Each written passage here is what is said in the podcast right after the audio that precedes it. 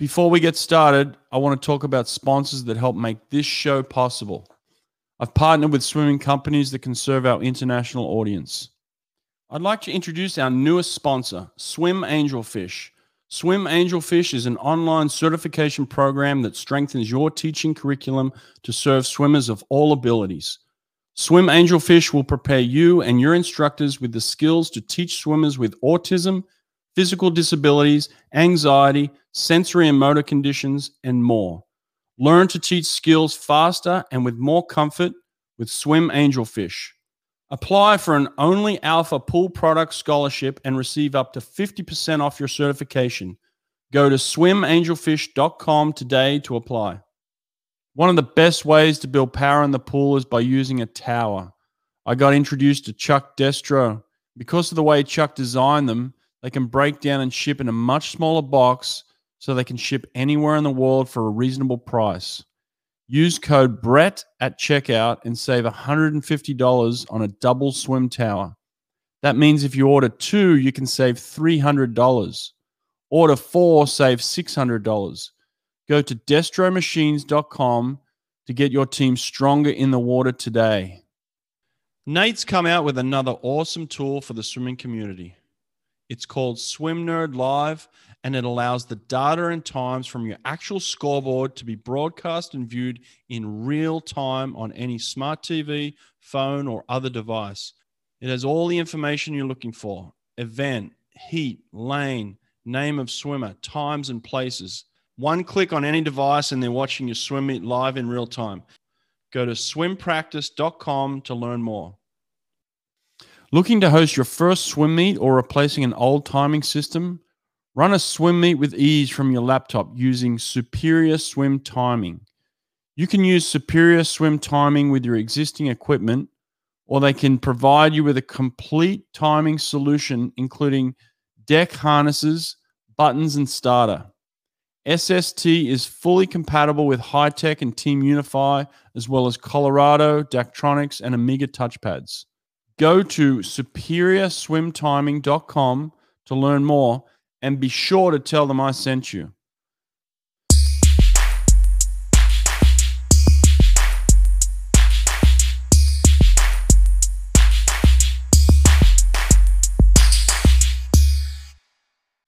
All right, Shannon Rollason, how you doing, mate? Yeah, good. Thanks, Brett. How are you? Good, good. Uh, where you coming from? Canberra. Sunny Canberra. Canberra. Canberra. You're back in Canberra. What are you doing there?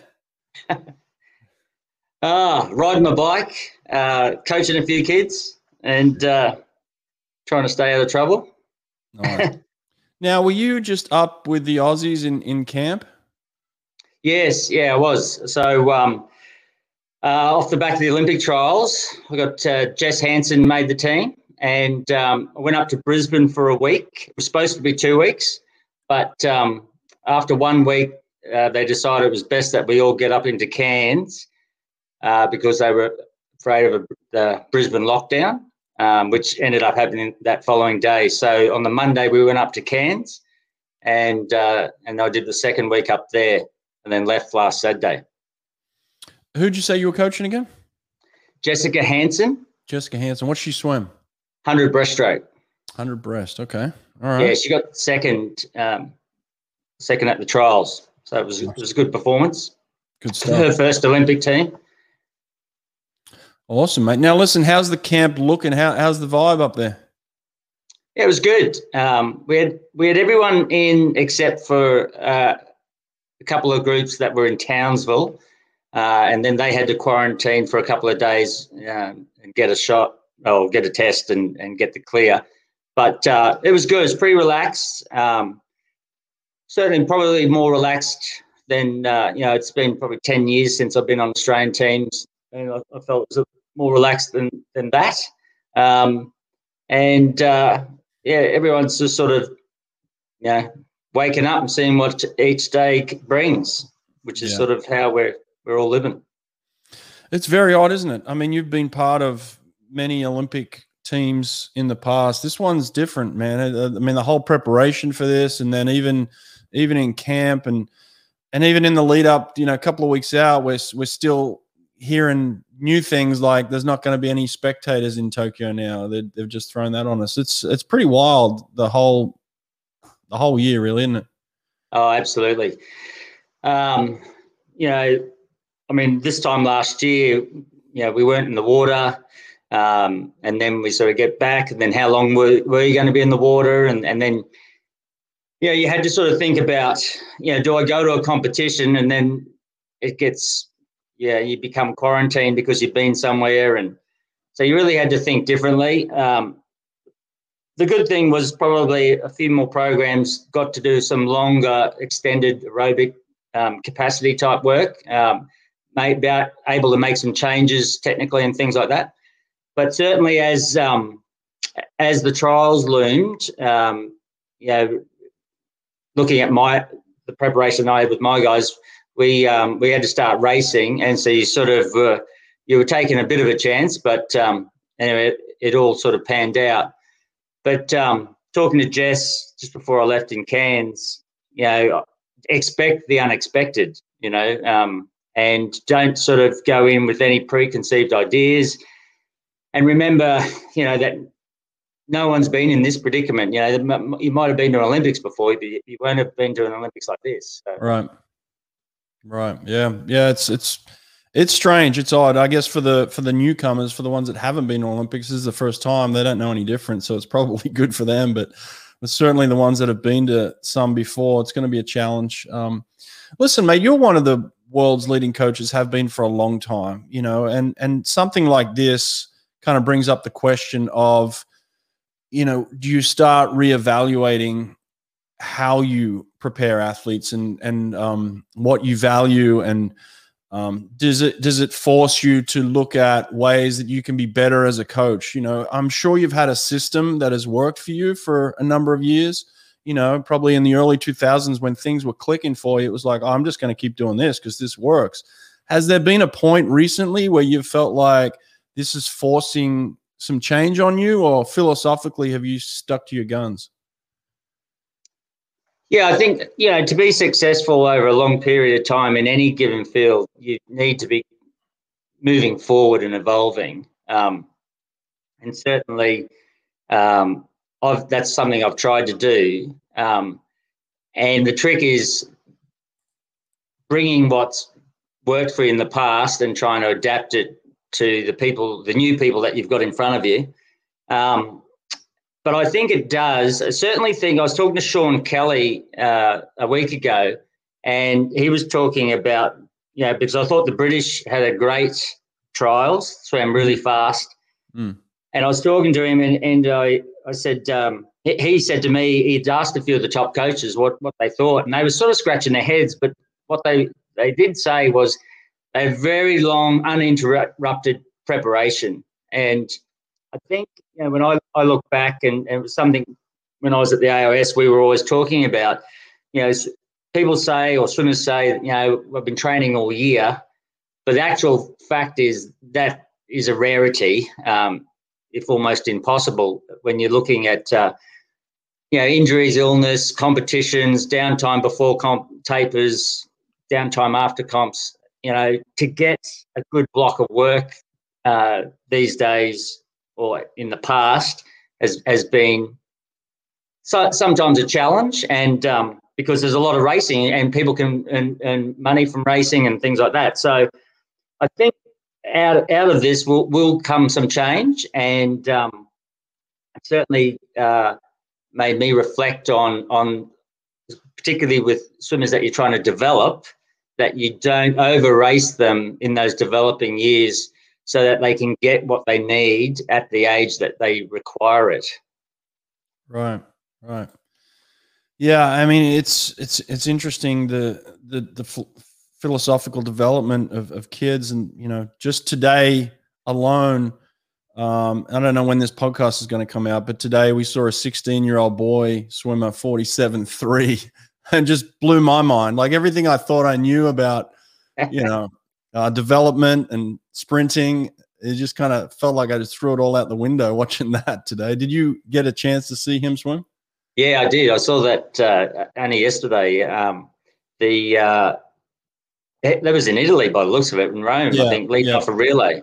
Yeah. Yeah, it was in Rome. And then today he he went the 100 freestyle and went 47.3. So he went fast. Oh, okay, he went quicker again. He went quicker ah. again, yeah. Jeez. Yeah, I, I well, I watched the lead off leg in the relay and I think he was home in 7 uh, 24 5. And um, yeah, it's amazing, isn't it? You know, like uh, just when you think, and that's the great thing about sport, it's why we continue to do it and people continue to watch it. Um, it just throws up stuff. Um, you know, the Tour de France last year was won by a 21 year old, you know. Um, so uh, ignore youth at your peril, I think the saying is. well, listen, in, in, regards to that, in terms of the progression of, of sprinting, let's say, I mean, you had a lot of success with, with female sprinters, you know, um, namely Jodie Henry and um, Alice Mills at the time, you know, back in the mid 2000, the 2000, what, 2004, around, you know, that period of time. But I just saw the women in Australia, you know, I think they got four girls under 53 in the in the 100 for the, for their relay. So how is it how has it gone from where it was when you were coaching Jody and Alice where the 53 mid to high was a very fast time to now it's kind of just run of the mill and and we got girls that are knocking on the door of 51 and certainly swimming 52 lows quite regularly. How, how's that progression happened? Yeah, well, um, I've caught up with Jade a couple of times um, uh, recently, and um, we were at a, uh, one of the sprint camps. Must have been just before COVID, and uh, yeah, the the big difference um, is outright speed. You know, when you look at those girls um, compared to Jodie, Jodie was like a twenty four eight swimmer. Alice was um, four four. I think she went in two thousand five. Um, and these girls are swimming 23 points. Um, back end speed hasn't changed a lot. Uh, Jodie was back in 7 2. A lot of you can win a race coming home in that these days. So it's really front end. I think that the you know training's evolved. Um, I, I, focused a lot on, on back end training, um, particularly with Jodie because that was a strength. And uh, you know, um, Simon Cusack, I sort of know the work that he does, it, and it's it's it's definitely yeah front end based. Um, but I think the blocks certainly help, you know, with the kicker um, and and just uh, you know technical advances and and and not kicking too early out of starts and turns and things like that.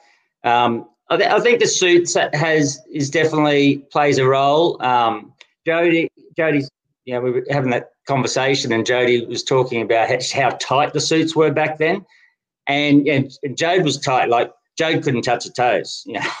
so that didn't help her start, and um, and then you put on this tight suit, whereas now you can get the you you can get the tightness um, or, or the, the compression without the tightness. So uh, that certainly helps. Um, and um, the other thing with Jodie's start was she had one one leg shorter than the other, so her hips were never facing forward. Um, so definitely a kicker would have helped her.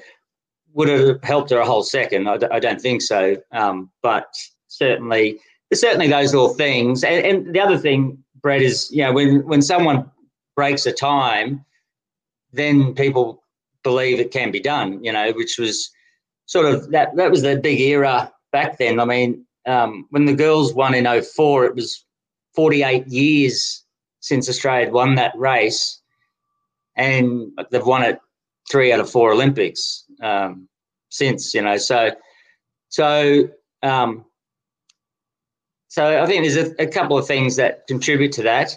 It'd be interesting, you know, if if uh, Jodie was swimming today, whether she would have had to go out to the 200, and we've talked about that um, that was certainly an event that she was capable of doing. Uh, I coached Pernille Blume um, in uh, Denmark and Jeanette Ottesen, um, and, and, both very good freestylers. Um, Pernille, very good swimmer. Probably from a freestyle point of view, the best freestyle I coached um, apart from Jody. Uh, and, and the sort of sets that she could do were on par with what Jody could do. Um, but but had a bit more outright speed um, than Jodie, obviously. And then you know she went on to win that 50, which which if you had have asked me in 2014, um, she was swimming 24.5, then I wouldn't have thought that you know she could have done that. She's only my height. We used to argue about who was taller. well, it didn't seem like it didn't seem like anyone really had any firm money on her up until a couple of months out. You know, like I don't think anyone would have picked her to win that thing. You know, even weeks out. So that yeah. certainly was a surprise. But she's you're right. Technically, she's beautiful. She sits really high on the water. She's obviously got good length for for a shorter person. You know, killer kick. She's got a lot of attributes, but she does have that top end speed um, is that something that you were working at the time? Like, you know, you said you, you focus more on back end, but had you shifted at some point because you had an athlete like that to focus more on the top end? Well, uh, uh leading into Rio, um, she was training with Stefan, um, who who's now the head coach in, in Denmark. So, um, and she wanted to focus on the, the 50. I'd come back to Australia um, Jeanette Ottesen and, and Rikke Møller Pedersen were, were, training with me, and I went to Rio with them. But you know, when when I when I got to Denmark, um, Pernille was sort of training for the 200 free and um, had decided to stop swimming, and I got it back in the water and, and just focused on on the hundred. Uh, and we were looking at you know we had three very good uh, swimmers in in the breaststroke, fly, and and backstroke, and and I felt you know, Pernille, if we could get her down to um, you know a 53 type swim, you know that would be a great relays team for uh, especially for a small country. So that was where my focus was. So obviously I was trying to improve a 50, but always felt her 100, you know, was the event. Um, and, she was swimming uh, 53.5 back then, I think, and uh, you know, coming home in 27.5. So she's got a very good back end, and, and you know, I certainly wouldn't um, disregard her if, if she's done enough work in, in, a, in a 100 freestyle. Yeah.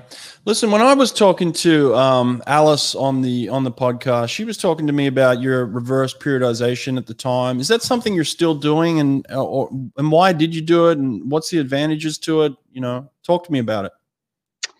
Yeah. So um, that all started off uh, sort of. I, I, started just questioning um, what you know what I was doing, what, what, sort of coach I wanted to be, how could I be different, um, and uh, Jodie and Alice um, started training with me in '97, and this was sort of when I was uh, a young guy um, Tim Kerrison. Mm-hmm. Uh, he started working with me. He had a rowing background, and no one wanted to work with him. A sports science guy, no one wanted to work with him in swimming because he didn't have a swimming background. And um, I used to ask a lot of questions, so, so probably annoyed it people. So they just threw him over with me, and off we went for a couple of years. And um, I knew Jodie was like just different. She was just a you know swam technically really well. Um, was young, and um, you know, I was co- I had sort of a licorice all sorts club. I, I was on teams and things, but um, I was I had a 200 flyer, a 400 ammer, a sprinter, everything, and I just wanted to, um, yeah, just be different, really. And um, so I looked at. I, I, I ran a bit when I was younger at school and had an interest in athletics and uh, looked at when they did their speed blocks. And I think you and I talked about it on buses in Germany somewhere um, back in the day. But I looked at when they did their speed blocks in athletics, and they did it straight off the back of a major meet.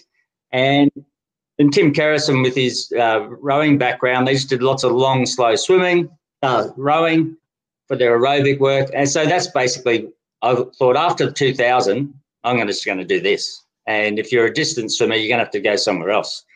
um, and, uh, and and that's you know that that's how it all kicked off. And um, and and I had a lot of people, a lot of coaches, a lot of really well respected coaches say, don't do that, and you know, just be patient and all that. And it was good advice, but basically, I just wanted to be different, and um, and I felt that. Uh, you know, I had some young, talented uh, swimmers in my program, and and um, when I looked around the world and looked at what Australia was doing, we just weren't fast enough uh, to be competitive uh, in, the shorter distances. So, um, so after the, the, the Olympic Games in 2000, which I, I, didn't get anyone on that team, Jodie finished sixth, and um, she made the Commonwealth Youth team, and uh, and I went with her on that team, and then it was basically a four year project.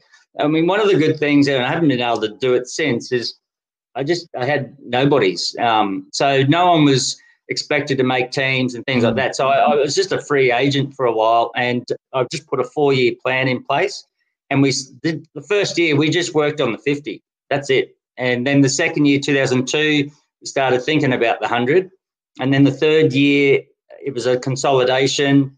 Um, and then the you know the fourth year was the Olympics. So worked really well. Um, and from you know, if you're not familiar with reverse periodization, but you know the Jan Olbrecht uh, European model, it's very similar to that, to be honest. Um, have you had a chance to document yours as you know, like we, we reference him, you know, yeah. Jan Olbrecht, but uh, why aren't we referencing you? Have you had a chance to document it all and people can go and study what you did?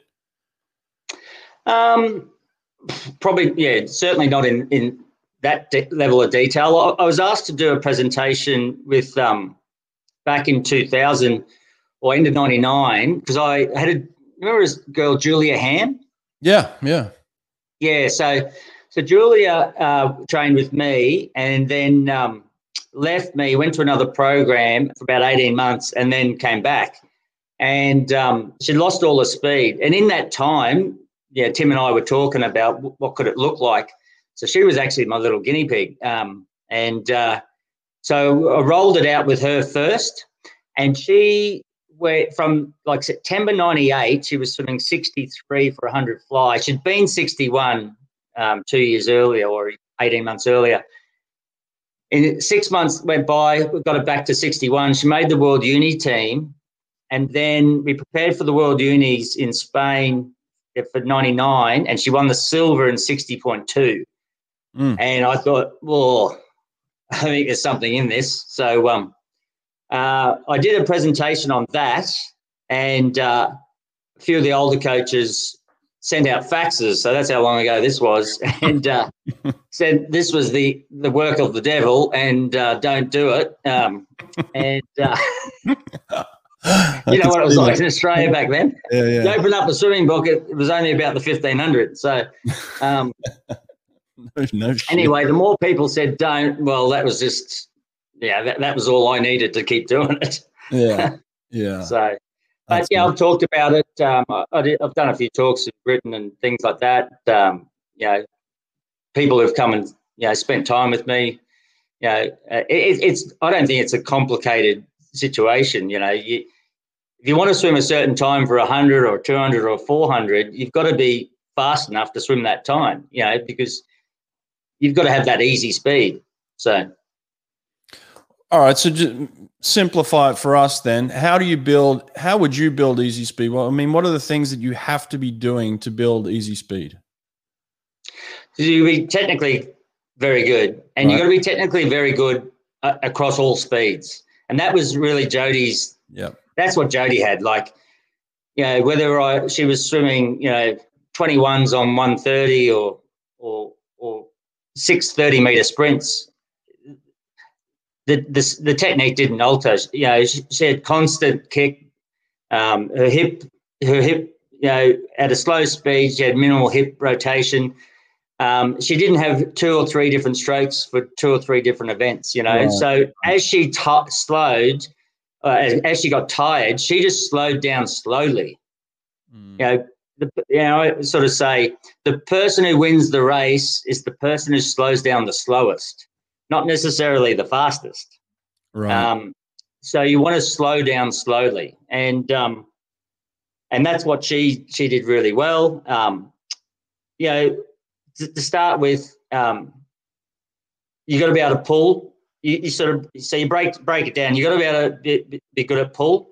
You got to be able to um, not necessarily be the fastest kicker, but you've got to have strong legs because if they break down, then the rhythm and, and the stroke breaks down. So I'm, uh, you know, very much a pull orientated freestyle model. Um, and uh, all my fastest swimmers have been very good at pull. And um, so we would do short 25s, 20s, uh, um, pulling, 50 meter pull. Um, and then we would, for, for our, as we got closer to, to the meet, we would, you know, do a 100 max pull. And I would expect them to be able to go 100 meter stroke rate plus probably two or three um, without fatiguing. Um, speed wise, yeah, and I think uh, the girls might have uh, spoken a bit, little bit about this, but you know, doing you know 25, 30 meter sprints on long rest, walkbacks, and doing like five, six of them. Um, and then when when that sort of speed shifted, then we might go out to 35. And you sort of start getting out to 35 meters, you can start producing you know some good lactates and things like that. Um, yeah, if you're looking at lactate production work, um, particularly in freestyle and, and, and backstroke, less so in you know, breaststroke and flies, probably somewhere in the middle. Uh, and then we would move out to 50s, you know. So, and to give you an example, off of, off of swim meet, you know, so say back in the day when Jody broke 26 for the first time, uh, we would come back and we would do like five sessions for the week and we would try and go three. Yeah, the goal would be to swim under 26 handheld timing um, three times in the week. Mm. And, and, we would try to do that for a block of, you know, four to six weeks if we could, you know. Um, and, and I got good buy in. So it's one of the things with, with that sort of thing. You, you need dedicated people and they got to buy into that uh, and and over, over my career, I've been fortunate enough to to have people that bought into into that. You know, they weren't looking to you know have a holiday straight off the back of of their major meet, um, be it Australian Championships or or, or or trials or things like that. So obviously, if if you make a team, you know that's why I was a big fan of you know, um, having the trials and then sort of having a 12 or 16 week prep because I felt I could, you know, try and improve on that last preparation as well. So, right, right. Let me uh, go back to one thing in terms of pull. How did you like to do your pull? Was it a, a paddles, buoy, and, and, a strap around their ankles? Is that how you did it? Yeah. So um, Jody never never used paddles. So I mean, it was started off trying to use them, and she'd just get sore shoulders. She, right. she had great internal rotation. So, um, so in her career, no paddles at all. Mm-hmm. Um, and apart from that, was like finger paddles, like uh, Alex Popov used to do a lot of that sort of finger yeah. paddle pull. Mm-hmm. So, um, so that was about as big as it as they got. Um, and I would do band only for short distance work, um, right. pull buoy band for for longer distance work. Um, um, yeah, I mean, uh, some swimmers can you know do band only and they can hold their body position quite well. You know, right. um, what I wasn't trying to do is load them up technically poorly. Um, if I felt they they needed, you know, if I wasn't happy with their technique with band only, then they got a pull boy. At, at the end of the day, I was always trying to protect the technique. So. Good point. You just reminded me too that uh, you say boy in Australia, we say we say buoy in America. So sorry about yeah. that. Through that. No, no. um, now, in terms of building leg strength and endurance, how did you go about that? Um, is it just kind of kickboard, you know, all out kick for you, like, or what are you doing for that type of thing? So the two types of kick is either all out fast work, right, or very long and uh, um, continuous low heart rate type stuff. Try not to get caught in the middle. Um, so um, mix it up with sort of you know uh, kickboard, no kickboard. Um, I, am a big fan of backstroke kick, um, so I sort of try to mix it up. You know, if you're a freestyler, doing uh, kicking on a with a board, um, and you can use a snorkel or not um, side kicking um, to make sure that the glutes and the te- technique of the kick. Uh, I see a lot of kids these days um, not kicking with good technique, you know, and they're not using their glutes. So, um, and their backstroke kick, I, have just, um, you know, when you look back, you think uh, a lot of people were good at backstroke kick, you know, who, who were good at freestyle kick. So, and I remember talking to Doug Frost about that. Ian Thorpe did a lot of uh, kick on his back as well. So just mixing it up like that, but long and steady, mm-hmm. not, um, you know, uh, do a bit of mentor coaching. Um, and, and when you look at programs, you know, they'll be working on Monday and say that they've done a threshold set Monday afternoon or something like that.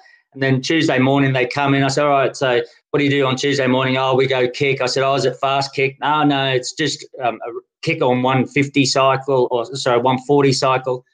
How far would you kick? Oh, like two kilometers. And I'm thinking, geez, that, that must be really good kickers because um, doing hundreds kick on 140, would, their heart rate would be quite high, wouldn't it? And you know, when you sort of sit back and look at the the week, they say, "Oh, I, I think I'm just hitting them all the time." I'm like, "Yeah, I think you are." So, so um, yeah, I, I sort of use the catchphrase "sneaking up on fitness," um, and that's where you need time, and uh, so you want to slowly get fit so that you're not damaging those white fibers and and the speed work.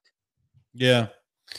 No, I, I agree with that. I like it, and and I like the fact that you said you know you went against the grain and, and tried something completely different and new, and I and I kind of had kind of that same epiphany myself um, a few years back with with sprinting. You know, I looked at track and, and I thought like like to me everybody was doing the same thing. You know, you're doing yeah. nine to ten workouts in the pool. You're doing three lifts. You know, you're doing so many kick and pulls. You're doing, you know, so many speed workouts. It didn't seem like there was a wide variety around the world. It's and to me, I'm like, are we doing something wrong here? Like, should we just be flipping this thing on its head? And um, you know, I think I've come down to Australia and done a presentation on kind of what I thought about in terms of speed and building speed, and and I, I still don't know if it's completely right or completely wrong. You know, I just know that I was like you. I just wanted to do something different um, are we at that point now? Like, how do we get to the next level? To me, it seems like everybody's still doing the same things that we were doing 30 years ago. There's not that much variability, but and yet we want to get faster. People are certainly getting faster, but we, we still want to get to the next level. Like, I can't wait to see a woman a woman swim 50 point in the 100 free. I can't wait to see a guy swim 45 in the 100 free. I mean, that didn't seem like a possibility 20 years ago. But if we keep doing the same work that we were doing 20 years ago, it, it may not be. So, do you think like that as well? Yeah, yeah, absolutely. And, that's where, like, in 2000, um, yeah, so I mentioned, you know, 99, I sort of rolled that out with into 98 with Julia Hamm. And um, I didn't have the guts to, mm. to, to do it with the whole squad. But then when I didn't get anyone on the team in 2000, um, you know, you know, they say, you know, millionaires have got to um, lose all their money before they, you know, really mm. take chances or something like that. Yeah. You know, for, so for me, I'd hit rock bottom, you know, mm. and um, and I just went stuff it. I'm, this is what I'm going to do, and mm. uh, and people, and even Tim Kerrison said, "Oh, you, you'll ruin the club." Like, um, and I went, "Up, oh, I don't care." and uh, anyway, everyone was wrong because the club just went from strength to strength. Um, because when you looked at the events, most of the events are, are 200 and down. So if, if, you've got a club that are good at 50s, 100s, and the odd 200, then you're going to have a strong club. And um, and and that's what happened. One of the things back then is we were doing stuff and no one knew. You know, like the internet now is has completely changed it. So right, yeah. So we what what we were doing didn't get out until after Athens. So I had four years of bliss, and and it was a you're looking back, it was a great period in time that you could do things, and the whole world didn't know about it. And I think today everyone is doing the same thing because everyone's seeing what everyone's doing, and then it, makes it harder to step outside. Mm-hmm. But um, yeah, and then and and it maybe those guys who are trying to step outside, you know, their swimmers are posting what they're doing. So then, you know, where's the advantage come from? So, so I think yes, there there does need to be a shift um, because if everyone's doing the same thing, you're just banking on that someone with more talent is going to walk through your program than the bloke down the road. You know? um, so, and that's where I felt I had to give my try and give my swimmers an advantage um, by doing something different. I think today's climate, it's harder to get that advantage, but I certainly think it's probably is what is required. Uh, and then and, and then you know uh, swimming yeah one of the one of the hard things you know particularly when i was at ais and stuff people are after and these high performance um, programs people are after results Mm. are you allowing those coaches the freedom to explore to get a big result or Mm. uh, or are the KPIs for that program restricting um, uh, you know that program's um, advancement in, in coaching so so that's probably the challenge and I think that's where you need um, you need brave coaches but you also need brave employees um, to allow those people to explore. Um, one thing I think with men's sprinting, I think that yeah, it's funny. We just mentioned that young 16 year old boy. You know, uh, the last sort of two years, people have talked about it, and, and I, I think that we need to look, you know, from a body shape point of view, we need to look back to the 80s where, you know, I recently looked at the, the men's 100 free in 88, and uh, you know, they, they look like there's a there's a bunch of basketballers behind the blocks. Yeah. You know, Biondi and and um, Borges, um, Gustavo Borges Mhm. from uh, Brazil, and and those guys and Michael Gross and stuff, and they were these tall, long, lean. So I think maybe that might be something to look for um, in the next um, leap forward. You know, um, yeah. The question comes to mind. You know, what would a Matt Biondi do today if he could do 48 4 back then? And you look at his start, and it was a jackknife. I think the guy was about six foot seven. And he came up at the six meter mark. So, you know, um, what would that type of swimmer swim? And um, so, you know, sport sort of swings and shifts, doesn't it? So, you know, certainly looking at that young fella goes 47 3. Um, that's the sort of body type that looks like, you know, that could progress, in my my view, anyway. No, listen, I think I think you're right. I think um, I, I would agree with that. I think we need to kind of head in that direction when we bring those, you know, different type of athletic specimens into our sport. I think we've lost them in the past, and and I think Yeah. we need to bring them back. Um, now that being said, Bruno Fratus, I think, is one of the fastest swimmers in the world, and he's uh, you know six foot one, and um, you know I'm not going to tell him that he can't win the Olympics in a couple of weeks. So I'm just going to. Oh, no. I'm gonna run with that, but uh, but yeah, I know. Look, I know what you mean. You know, uh, for sure. Yeah, there, there's definitely. Yeah, I mean- time. Pernille Blume is 171 or 172, depending on whether you ask her or ask me. But yeah, yeah, exactly. And like that girl can sit on top of the water and just smoke. You know, so yeah, uh, Yeah, it's you true. couldn't drown her if you tried. That's true. No, look, I think I think in terms of that, I think I think COVID in a way has been good for swimming because I think it forced a lot of people to um, make some changes, whether they liked it or not. You know, a lot of people were locked out of pools, and I was one of them.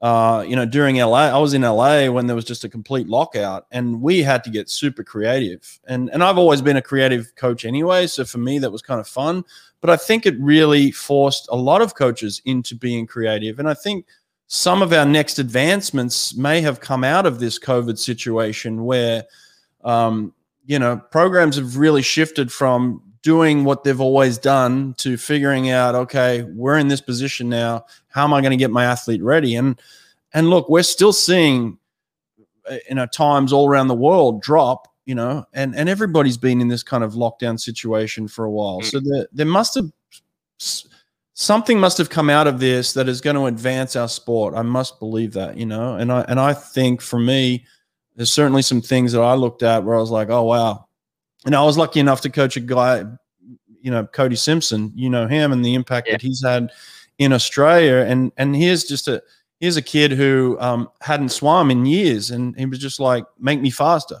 And it was during COVID, so for me, it was like, okay, well, let's get creative, and we got super creative, and he got faster. So, you know, that's just one example of where um, I think a lot of us have been forced into this um, situation of shifting our ideas on how to get um, endurance and strength and speed and athleticism.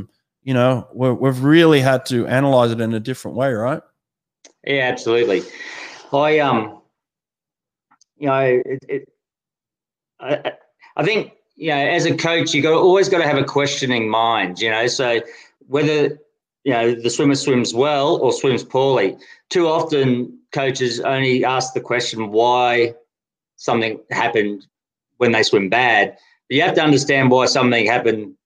More importantly, I think when they swim well. Right. And and as you say, there's been a lot of fast swimming, um, and a lot of people have had have had different preparations and been forced into mm-hmm. time off, and you know that sort of goes back to those sort of you know the times back in the 80s, and um, you know, as a kid growing up in Brisbane, Queensland, you know, there wasn't many winter pools around, so so you you didn't train full time through winter, and mm-hmm. uh, so and, and, you know through that, I think through this whole COVID thing, what can we take away from it? I think you know the best coaches will be asking those questions, and through um, I think the other thing is you know when you're talking about creativity, like it was interesting uh, when I went to Denmark.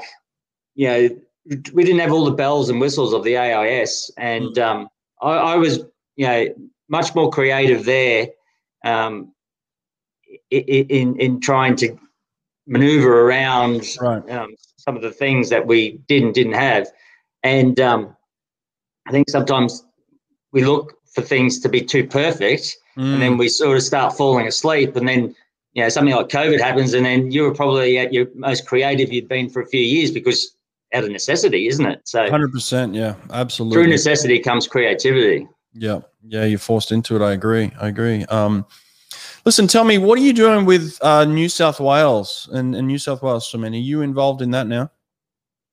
Yeah, so I'm employed by New South Wales. Um, so uh, I'm based here in Canberra. So basically, we're trying to keep kids in the sport um, initially here in Canberra, and then um, uh, an av- we're an avenue for a lot of country kids. So in my program, I've got some country kids from you know places like Orange, um, yeah, yeah, um, those sorts of areas um, that can come in. Um, I've got a boy from Sydney who's, who's with me for the last sort of 18 months. So basically, any, anyone in, in that New South Wales area can can swim with me. Um, and yeah, so that was back in the day at AIS. We, we were a, you know, a, good avenue for country uh, swimmers in, in Australia to be able to come in, and, and it wasn't too big of a step from country areas you know, going into your big cities like Sydney and, and Melbourne and stuff like that. So it's a little bit of a stopgap like that. Um, and then I do a bit of mental coaching with coaches who, who, who want to be involved with that. Um, we do some camps and um, just trying to get the the state um, back on its you know feet, so to speak. And um, you know, over, over, the last probably decade, there's been a, a, lot of swimmers you know leave New South Wales and, and head to Queensland, um, and we've got to try and you know provide uh, an opportunity for that not to happen. Um, and in doing so, I think the country will be better for it as well. Mate, when I grew up, you know, the inner city programs, like I grew up in Maroubra, you know, yeah. and it was thriving. I mean, we had so many Olympians coming out of that area. Why do you think that that has disappeared so much? Like, why isn't there top athletes coming out of the city of Sydney? I mean, there's so many people there. It's there's so many pools there. It's surrounded by water and ocean. Um, you know, a lot of money. Like, why isn't there more going on in the hub of Sydney? Yeah, so I think yeah, it's a good question, and uh, as many things, it, it's not just one thing. So um, if you go back, you know, when I was um, at the AIS, you know, a lot of the mantra back then uh, um, was to go to Queensland. Mm. Uh, and so you had a lot of Sydney, um, good New South Wales swimmers head to Queensland. Um, and then that sort of, uh, you know, I went over to Denmark in 2013, but I think that sort of continued to happen. So your Emma McKeons went to Queensland and, and, and swimmers like that. Um, so that's one respect. The other thing that, know, back, as you say, in the 90s, I remember, you know, the coaches that were Sydney based back then and, and, you know, you, you could have almost picked an Olympic team just on those coaches. So, um, so there was good opportunity. A lot of those coaches have, have um, you know retired, and uh, so the young crew that that have come through haven't. When you lose your top swimmers, you, know the thing in Australia is you don't keep developing as a coach. So, right, you know, the discussion we've had uh, of the last um, sort of 18 months is how are our coaches going to get the um, the experience that they need? Because you need your coaches to have more experience than your than your athlete or, or you're always you know, striving for that. And um, so we, we got to get New South Wales coaches overseas seeing what a world championships looks like um, you know I was fortunate enough like my, my first uh, Australian team was the Mare Nostrum in 1995 yeah so when I went to the Olympics in 2004, I'd been on on Australian teams for eight years. Um, you, you, certainly don't want to be heading off to your first Olympics as your first team as a coach. So, um, you know, COVID sort of put a, handbrake on that a little bit. Um, but let's hope those things will change in the future and, and we can get a, a group of coaches overseas and looking at what good swimming looks like. What what does world class swimming look like? And it's certainly when I went into Denmark, um, Danish coaches hadn't been at international meets for a decade because of the two coaches that were in previous to me had they didn't have um, Danish assistant coaches, so so so that therefore there was this gap uh, in the system, and we certainly went about changing that. And I think the same things happened in, in New South Wales, and we just you know, things take time. We've got to, first off, we've got to retain our, our best swimmers in New South Wales. Um, and that way, that'll help the coaches, you know, go on that journey with those athletes. Um, so, and then, you know, I think the other thing, Brett, is, is, um, and this is this will happen as cities get bigger. You know, tra- you know, transportation and, and getting around. You know, like when Matt Abood came and swam with me in 2016, he couldn't believe how much time he had on his hands. You know, um, it's hard to be an athlete uh, in a big city, I believe, um, because if you're sitting in traffic for 40 minutes one way, you know, there's yeah. two and a half, three hours. You, you, you know, you could be doing something more productive. So I think you know that needs to be addressed, and and that'll happen in Brisbane as well. You know, when I was coaching in Brisbane, you know, Tani White came from Redcliffe to swim with me at Chandler. Now that just can't happen today. So yeah. So I think you've got to you got to be strategic in where you're placing some of your, your best programs, um, so that there's good access, um, and uh, then we've got to provide you know learning opportunities for, for the for the next crop of coaches coming through. Um, and and for that, that's that means getting overseas and and and looking and talking to people.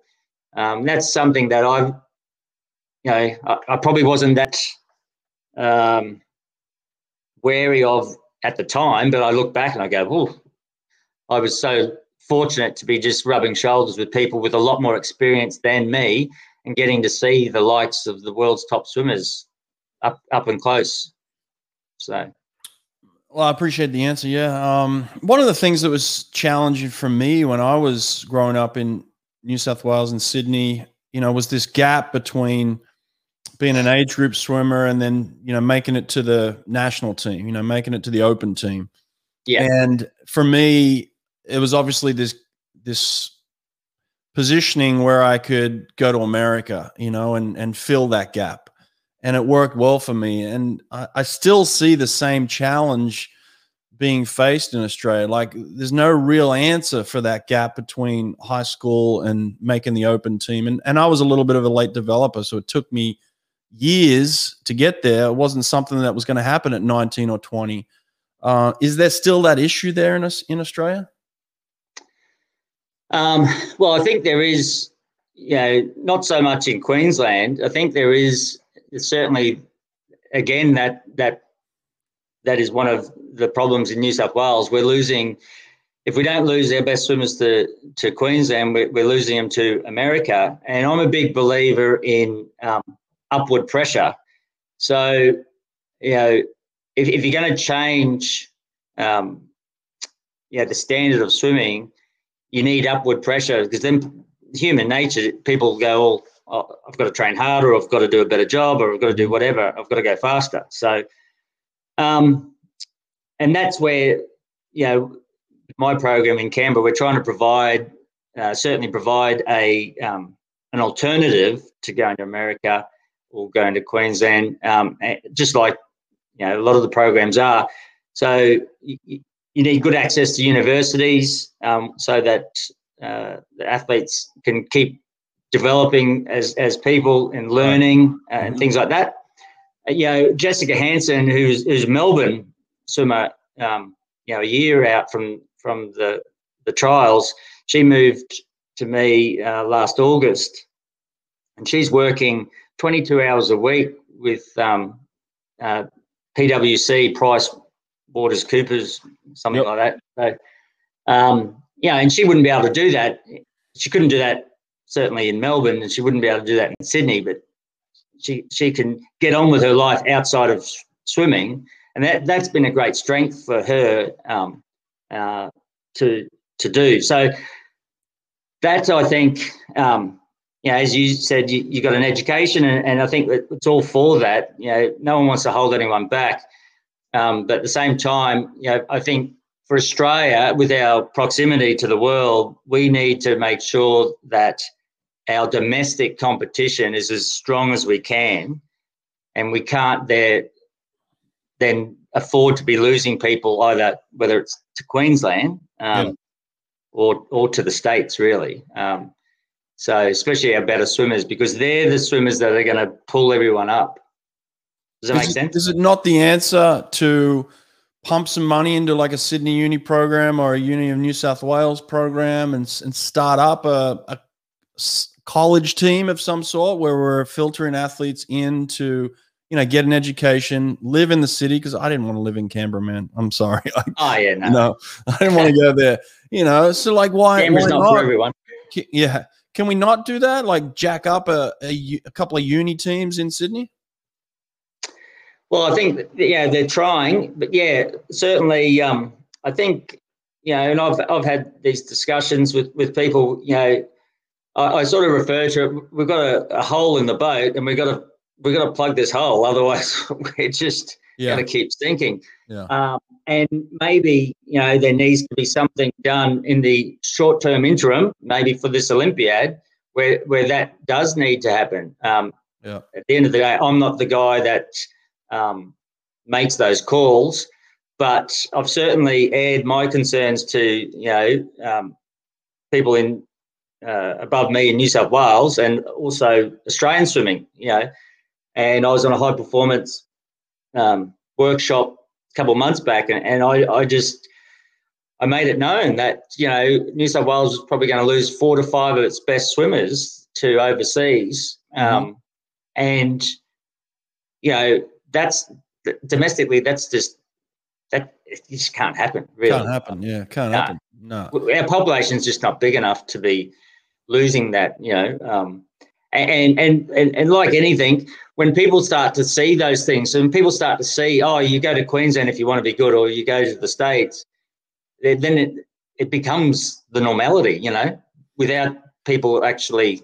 You, know, you give me you give me a world class coach at Sydney Uni or, or, or Uni in New South Wales, and you give me a guarantee that I get into school and study. I mean, there's your answer. You're not going to lose Yeah. most of those kids. You know what I mean? Like they they're gonna want to stay in Sydney. They're gonna they, you can get me in school. Okay, I'm going to school. You can even give me a little scholarship of some sort to pay for some of my school. Great.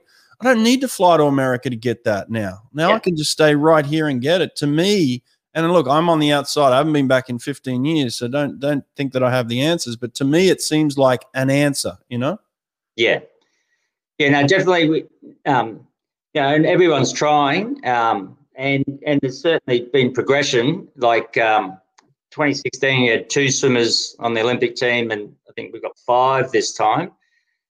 Um, and and nearly got a sixth swimmer, Sean Champion, um, Amanda Isaac coaches. So so it's moving in the right direction, um, but yeah, for me, it can't happen fast enough, you know, because, um, you know, uh, I've got a young swimmer who's been to the States, come back, uh, had a great Olympic trials, made the World Unis team, and, and she's, um, she's due to go back to America, you know, and, Yeah. know, she's, you know, fourth um, in the country in two events and finalist in, in three different strokes. And those types of swimmers, we, we can't afford not to be around because they're, you know, the young kids need to look up to those kids as well, you know. Um, so, yeah, we've definitely got to plug the hole in the boat. That's for sure. Who's the man we got to talk to? Chris Fydler is, is Fides. Uh, Fides the man. Uh, Fides, we need some money. You swam at Sydney Uni. Fides, come on, mate. Pump some money into these programs and let's get these things going.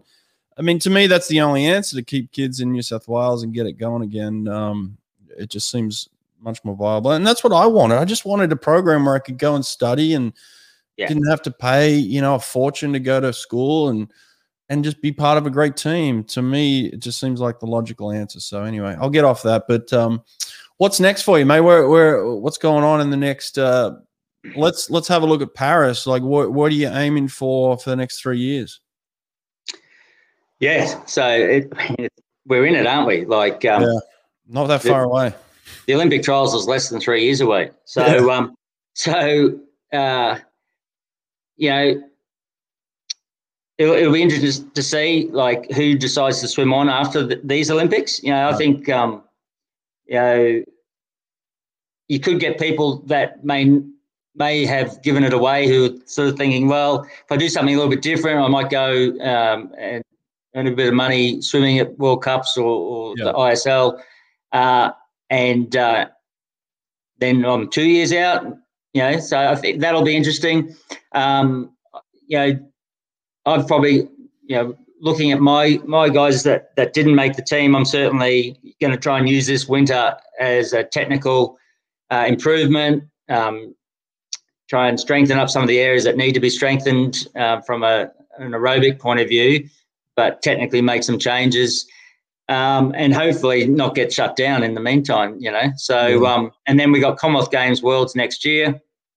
Um, and probably by the end of the year, that we'll sort of have a bit more of an idea of who's swimming on, who's not, or who's having a gap year. Um, because then, you know, the, the people who are sort of in that fourth, fifth, sixth, they're the people that can jump up in. Um, we need those people to jump up next year. And then if we can retain some of those older athletes, and this is something I think that the American uh, program's done really well over the last decade or so, they've enabled their swimmers to go off to Europe, um, swim in in something a little bit different. They're older athletes. They've brought the next generation through, and then come the Olympic trials, there's a big fight for, for positions. And and when you can when you can get that going, that's when you start to see some special things. You know, building that upward pressure, um, retaining the older athletes, and then let them go for it in the Olympic year. So I think that's that's sort of what Australia needs in the next three years. We need people to jump up um, and look look at that opportunity next year because there could, you know, fingers crossed, there could be a lot of opportunity, a lot of racing in, in the next twelve months with Commonwealth Games, World Champs. Yeah. So- I mean, Aussies have always always needed more racing, but it does seem like there's a mini revival going on. There's certainly some buzz around some athletes and you know some some relays that are coming up here in the next few weeks. I think Australia has a good shot to do really well in Tokyo and kind of build that momentum again. Seems like swimming has got a good feeling about it again back home. Uh, that's just the sense I get, right? Yeah, no, absolutely. Um, I think the trials was quicker than what people anticipated. Yeah, it was a long preparation, like um, you know, and, and you had to sort of tr- try and really time that. Um, but looking at it, yeah, it was probably a little bit stronger depth wise than what people thought um, it could have been. Um, I think the Olympics is going to be, yeah, it, it's going to throw up some odd results. You know, I would think, you know, can you swim? Who can swim fast without a crowd? You know, because yeah. we all know that there's people that lift because of the atmosphere. Yeah. Now we're going to see who can lift without the atmosphere. Um, uh, so that'll that'll be different. I think, you know, as I mentioned before, the British swam really well. That men's hundred free, wow. wouldn't miss that yeah. race. That, yeah. that that could be epic. Cracker, yeah, yeah, it's shaping up real well, isn't it? I can't wait for that now. Um, yeah, there's going to be some going to be some good racing. So yeah, I mean, it's always a good good time. Uh, good time of the year whenever the Olympics roll around, mate. So uh, listen, mate, I appreciate this. This has been fun. Uh, good to catch up again. Um, certainly not everything we could have talked about, but I appreciate you sharing a lot of detail there. So thank you very much. Yeah, no, thanks, Brett. Uh, enjoy the what you're doing, and it, it's great to have um, you know swimming swimming chat out for people to, to listen to. Mate, they're eating it up in America. I'm doing a lot of Aussie stuff, and they're they're loving it. So I uh, appreciate you sharing. I'm trying to get some American stuff on here too for you guys to enjoy. So uh, I think the thing that I love about this is I'm catching up with some old friends and kind of recording history at the same time. So it's it's nice, mate. You know, I think I think we can look back on this stuff and. I mean, even even today when I spoke to the young 16 uh, year old uh, David uh, Popovici after his um, record breaking swim. He told me that he watches the podcast and he listens to all the top coaches and all the top athletes. I'm like, okay, like people are using this as a learning tool as well. So um, yeah. everything you talked about today, I'm sure people will be taking a lot of notes on, doing some investigating and challenging new ideas. So um, appreciate it, mate. Take care. All right. Yeah, no, you too, Brett, and uh, catch up soon. Yep. Thanks, Shannon. All right. See you, mate. Thanks, mate.